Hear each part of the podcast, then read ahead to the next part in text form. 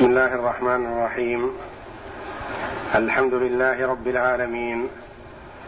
والصلاة والسلام على نبينا محمد وعلى آله وصحبه أجمعين. وبعد. أعوذ بالله من الشيطان الرجيم. وقل اعملوا فسيرى الله عملكم ورسوله والمؤمنون. وستردون إلى عالم الغيب والشهادة فينبئكم بما كنتم تعملون. وآخرون مرجون لأمر الله إما يعذبهم وإما يتوب عليهم. والله عليم حكيم. وقل اعملوا فسيرى الله عملكم ورسوله والمؤمنون. وستردون إلى عالم الغيب والشهادة فينبئكم بما كنتم تعملون. تقدم قبل هذه الآيات ذكر شيء من أحوال المنافقين وصفاتهم وترغيبهم في التوبة. ثم تقدم أتى بعد ذلك ذكر السابقين الأولين من المهاجرين والأنصار والذين اتبعوهم بإحسان.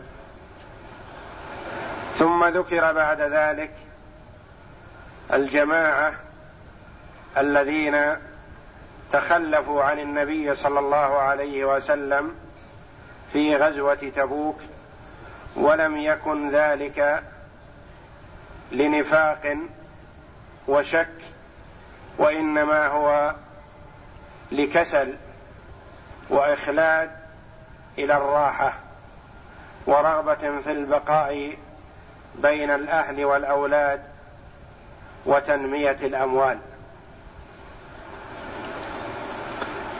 وقد تاب الله جل وعلا على هؤلاء المتأخرين الذين لم يغزوا مع النبي صلى الله عليه وسلم وأظهروا توبتهم وندمهم على ما فرط منهم وقدموا إلى النبي صلى الله عليه وسلم جميع أموالهم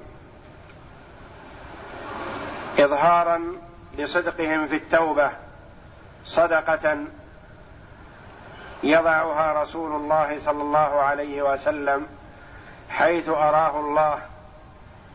فردها عليه الصلاة والسلام عليهم وقال إني لم اومر بأخذ أموالكم فأنزل الله جل وعلا خذ من أموالهم صدقة تطهرهم وتزكيهم بها.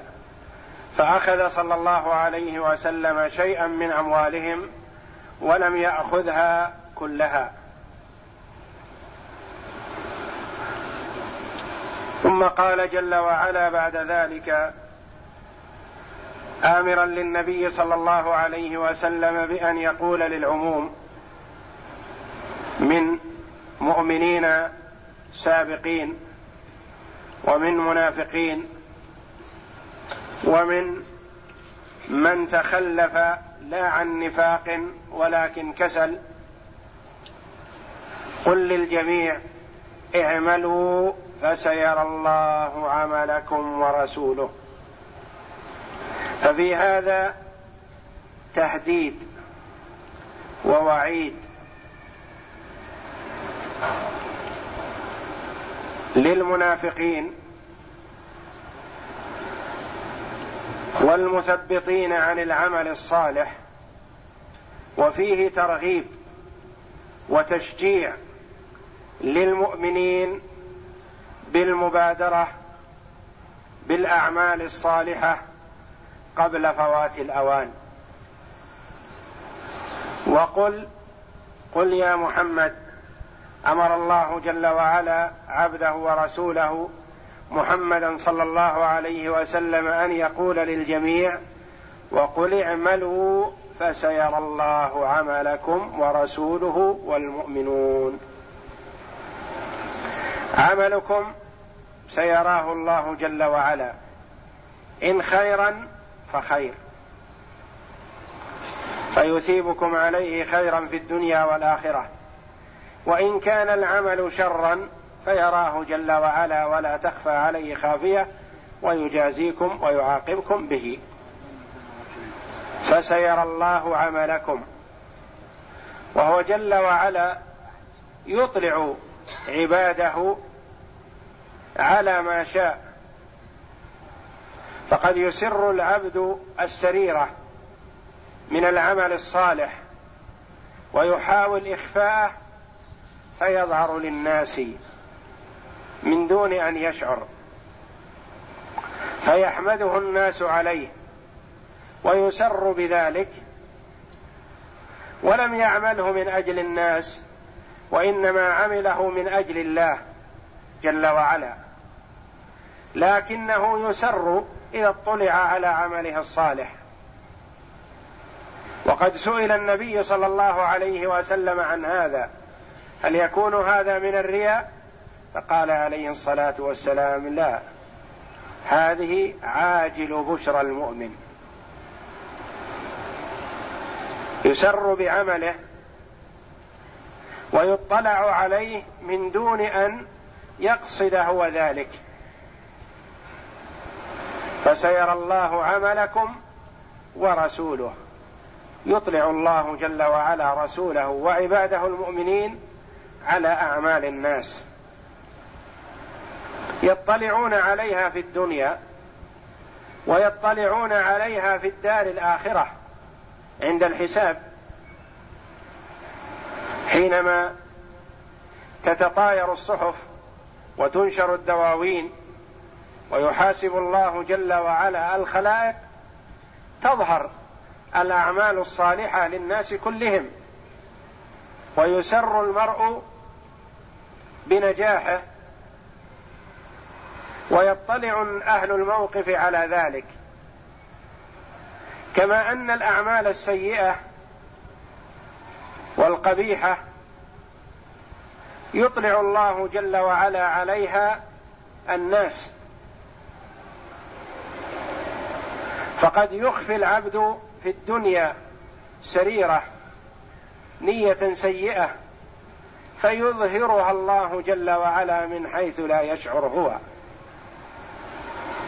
فيمقته الناس ويكرهونه لذلك. وفي الدار الآخرة حينما تنشر الدواوين وتتطاير الصحف يفضح بعض الخلائق الذين أظهروا الخير وابطنوا الشر. ينفضحون أمام الملأ بين يدي الله جل وعلا لأن الله جل وعلا يحاسب العباد على ما في قلوبهم وعلى ما أضمروه واعتقدوه. فما كان من حسن أثاب عليه جل وعلا ومن كان من سيء عاقب عليه إن لم يعفو. ويتجاوز جل وعلا. وقل اعملوا فسيرى الله عملكم ورسوله والمؤمنون. وورد في الحديث أن عمل المؤمن الخير يطلع عليه أقاربه الموتى. يطلعون عليه فيسرون بذلك. يسر أقاربه الأموات. بعمله الحسن الذي قدمه. كما أن عمل المرء السيء يطلع عليه أقاربه الأموات فيسوءهم ذلك ويسألون الله بألا يميته حتى يتوب ويقلع. فالاعمال الصالحة يطلع عليها. كما أن الأعمال السيئة كذلك يطلع عليها في الدنيا وفي الآخرة وفي البرزخ. وقل اعملوا اعملوا ما شئتم من خير أو شر. فالله جل وعلا مطلع عليه.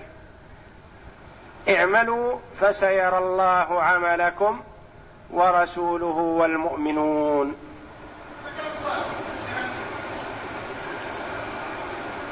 وستردون إلى عالم الغيب والشهادة. الرؤية من الجميع. يراه الله جل وعلا ويطلع عليه عباده. وأما الحساب وتولي ذلك فالله جل وعلا يتولاه. والعبد مردود إلى ربه جل وعلا. وفي هذا زيادة تهييج وحث على الأعمال الصالحة وتنفير وإبعاد للمؤمن عن الأعمال السيئة. إذا علم أنه مردود إلى خالقه مردود إلى الله جل وعلا وسيتولى حسابه على ما قدم من عمل. إن خيرا فخير وإن شرا فشر. وستردون إلى عالم الغيب والشهادة. مرجعكم ومردكم إلى الله جل وعلا في الدار الآخرة.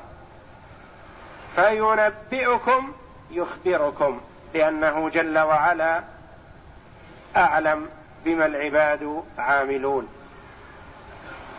يعلم ما عمله عباده من خير وشر. وقد يكون العمل في ظاهره الخير لكن المرء غير مخلص فيه. فلا يجد لعمله ذلك ثوابا عند الله جل وعلا. لأن الله جل وعلا لا يثيب على عمل إلا إذا أريد بهذا العمل وجهه. وهو جل وعلا لا يقبل عملا له ولغيره. كما ورد في الحديث أن الله جل وعلا يقول أنا أغنى الشركاء عن الشرك. من عمل عملا أشرك معي فيه غيري تركته وشركه. فمن عمل عملا يقصد به وجه الله ووجه غيره الله جل وعلا غني عنه ويتركه للذي أشرك. ويقال للمرائين يوم القيامة اذهبوا إلى من كنتم تراءونهم في الدنيا هل تجدون عندهم ثوابا؟ فينبئكم يخبركم بما كنتم تعملون. يعني بجميع أعمالكم يخبركم بها. الخيرة يثيبكم عليها والشريرة يعاقبكم عليها إن لم يعفوا ويتجاوز جل وعلا. بسم الله. أعوذ بالله من الشيطان الرجيم. وقل اعملوا فسيرى الله عملكم ورسوله والمؤمنون وستردون إلى عالم الغيب والشهادة فينبئكم بما كنتم تعملون. قال العماد بن كثير رحمه الله تعالى قال مجاهد هذا وعيد يعني من الله تعالى للمخالفين أوامره بأن أعمالهم بأن أعمالهم ستعرض عليه تبارك وتعالى وعلى رسول الله صلى الله عليه وسلم وعلى المؤمنين. وهذا كائن لا محالة يوم القيامة كما قال يومئذ تعرضون لا تخفى منكم خافية. وقال تعالى يوم تبلى السرائر. وقال يعني يظهر ما بها السرائر القلوب. نعم. وقال وحصل ما في الصدور وقد وقد يظهر الله تعالى ذلك للناس في الدنيا كما قال الإمام أحمد حدثنا حسن بن موسى حدثنا ابن لهيعة حدثنا دراج عن أبي الهيثم عن أبي سعيد مرفوعا عن رسول الله صلى الله عليه وسلم أنه قال لو أن أحدكم يعمل في صخرة صماء ليس ليس لها باب ولا كوه لأخرج الله عمله للناس كائنا ما كان. وقد ورد أن أعمال الأحياء تعرض على الأموات من الأقرباء والعشائر في البرزخ كما قال أبو داود البرزخ يعني في القبر. نعم. كما قال أبو داود الطيالسي حدثنا الصلت بن دينار عن الحسن عن جابر بن عبد الله قال قال رسول الله صلى الله عليه وسلم إن أعمالكم تعرض على أقربائكم وعشائركم في قبورهم فإن كان خيرا استبشروا به وإن كان غير ذلك قالوا اللهم ألهمهم أن يعملوا بطاعتك. وقال الإمام أحمد أنبأنا عبد الرزاق عن سفيان عمن سمع أنسا يقول قال النبي صلى الله عليه وسلم إن أعمالكم تعرض على أقاربكم وعشائركم في من الأموات. فإن كان خيرا استبشروا به وإن كان غير ذلك قالوا اللهم لا تمتهم حتى تهديهم كما هديتنا. وقال البخاري قالت عائشة رضي الله عنها إذا أعجبك حسن عمل حسن عمل امرئ مسلم فقل اعملوا فسيرى الله عملكم ورسوله والمؤمنون. وقد ورد في الحديث شبيه بهذا. قال الإمام أحمد حدثنا يزيد حدثنا حميد عن أنس أن رسول الله صلى الله عليه وسلم قال لا عليكم أن تعجبوا بأحد حتى تنظروا بما يختم له. فإن العامل يعمل زمانا من عمره أو برهة من دهره بعمل صالح لو مات عليه دخل الجنة ثم يتحول فيعمل عملا سيئا وإن العبد ليعمل البرهة من دهره بعمل سيء لو مات عليه دخل النار. ثم يتحول فيعمل عملا صالحا وإذا أراد الله بعبده خيرا استعمله قبل موته. قالوا يا رسول الله وكيف يستعمله قال يوفقه لعمل صالح ثم يقبضه ثم يقبضه عليه. تفرد به الإمام أحمد من هذا الوجه. فهذا الحديث وأمثاله يجعل العبد على وجل وخوف من سوء الخاتمة ويجعله يتضرع إلى الله جل وعلا دائما وابدا ويسأله حسن الختام ويسأله الثبات على الطاعة وعلى الاستمرار عليها لأنه كما ورد في هذا الحديث وفي غيره من الأحاديث إن العبد لا يعمل بعمل أهل الجنة حتى ما يكون بينه وبينها إلا ذراع فيسبق عليه الكتاب فيعمل بعمل أهل النار فيدخلها. فعلى العبد أن يجتهد في التضرع إلى الله جل وعلا بان يسأله الثبات على الطاعة وأن يسأله الاستمرار على محبته وطاعته وطاعة رسوله صلى الله عليه وسلم وأن يحذر ما يصرفه عن ذلك. فإذا وجد أو أقبل على أمر وجد أن فيه صرفا له عن طاعة الله أو تثبيطا عن طاعة الله أو اغراء في المعصية أن يبتعد عن ذلك وأن ينفر منه. ولو حصل عليه ما حصل من أمر الدنيا فيجعل المؤمن على وجل وخوف من أن يختم له بعمل سيء فيكون من أهل النار. وعليه أن يجتهد في الطاعة وأن لا يتكل على عمل عمله من قبل بل يستمر في العمل الصالح ويحاول أن يزيد في كل حين يحاول أن يزيد في العمل الصالح وأن يستمر على ما كان عليه ولا يتكل على عمل عمله من قبل ويسوف لنفسه ويمهل ويتساهل في الأعمال الصالحة وقد يتساهل في فعل بعض السيئات اتكالا على عمل عمله من قبل وأنه عمل صالح. فليحذر أن يستدرجه الشيطان فيوقعه في الشر فيختم له بسيء عمله فيكون من أهل النار والعياذ بالله. يقول الله جل وعلا وآخرون مرجون لأمر الله إما يعذبهم وإما يتوب عليهم والله عليم حكيم. وآخرون تقدم لنا ذكر أحوال المنافقين. الذين تخلفوا عن النبي صلى الله عليه وسلم في غزوة تبوك. وتقدم ذكر جماعة تخلفوا عن الغزوة كسلا واخلادا للراحة ورغبة في البقاء مع الأهل والولد. لا لنفاق وإنما كسل. وقد انقسموا إلى قسمين. قسم تابوا وبادروا بالتوبة وربطوا أنفسهم بسواري المسجد. فتاب الله جل وعلا عليهم. وقسم وهم الثلاثة كعب بن مالك وهلال بن أمية ومرارة بن الربيع. هؤلاء الثلاثة تخلفوا عن غزوة تبوك ولم يكن لنفاق ولم يربطوا أنفسهم بسواري المسجد كما فعل الآخرون. فأمر النبي صلى الله عليه وسلم الصحابة بهجر هؤلاء الثلاثة ونهاهم عن تكليمهم. فهجرهم الصحابة رضي الله عنهم. وأمر هؤلاء الثلاثة بأن يعتزلوا نساءهم ولا يمسوهن.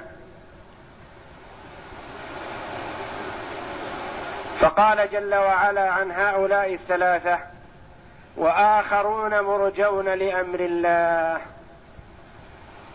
جماعة ظهر نفاقهم وجماعة تابوا وربطوا أنفسهم بسواري المسجد فتاب الله عليهم. وآخرون هؤلاء القسم الثالث من المتخلفين. وآخرون مرجون لأمر الله مرجون من الإرجاء وهو التأخير. أي مؤخرون لأمر الله لما يريده الله جل وعلا بهم تأديبا لهم وتأديبا لغيرهم من المؤمنين عن أن يتخلفوا عن النبي صلى الله عليه وسلم. فأخر الله جل وعلا توبتهم وأرجأها. ومضوا على هذا وقت طويل.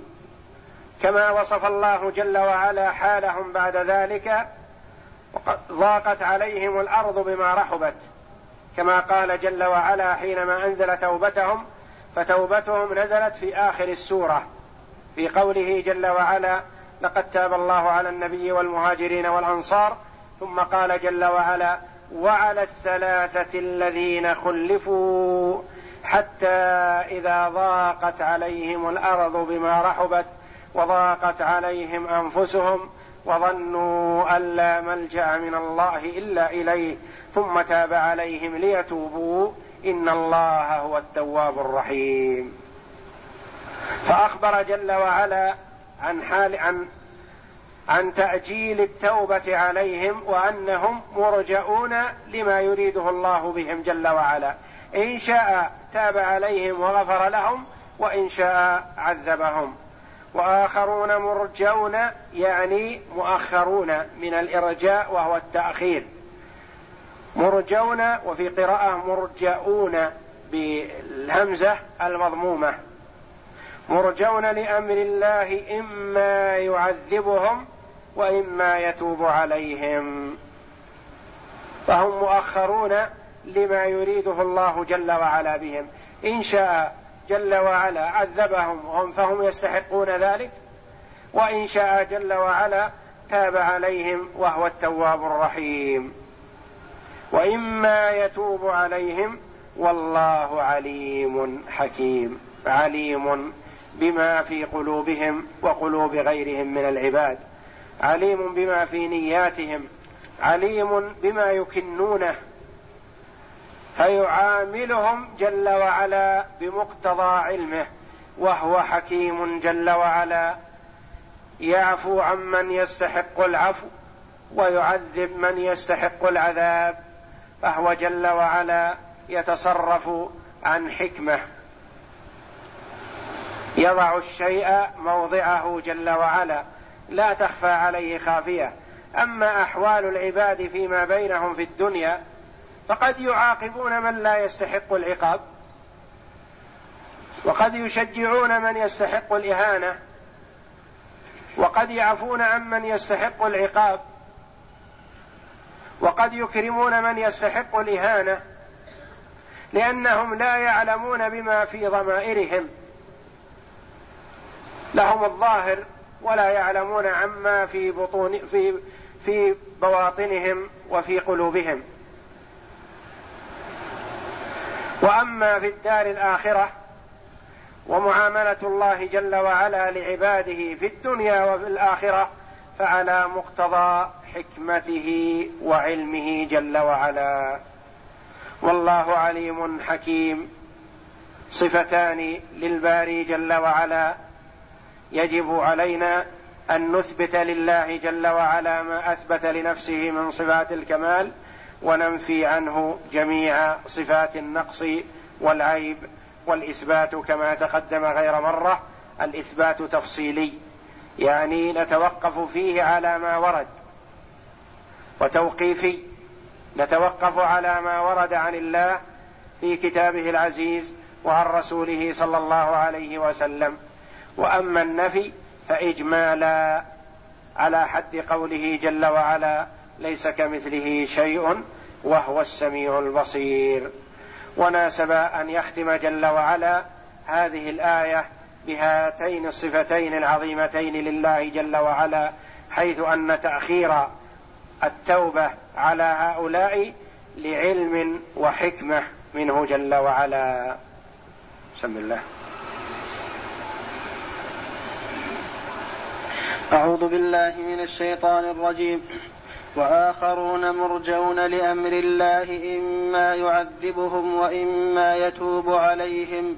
والله عليم حكيم. قال العماد بن كثير رحمه الله تعالى قال ابن عباس ومجاهد وعكرمة والضحاك وغير واحد هم الثلاثة الذين خلفوا أي عن التوبة وهم مرارة بن الربيع وهم مرارة بن الربيع وكعب بن مالك وهلال بن أمية قعدوا عن غزوة تبوك في جملة من قعد كسلا وميلا إلى الدعة والحفظ وطيب الثمار والظلال لا شكا ونفاقا فكانت منهم طائفة ربطوا أنفسهم بالسواري كما فعل أبو لبابة وأصحابه وطائفة لم يفعلوا ذلك وهم هؤلاء الثلاثة, المذكور الثلاثة المذكورون.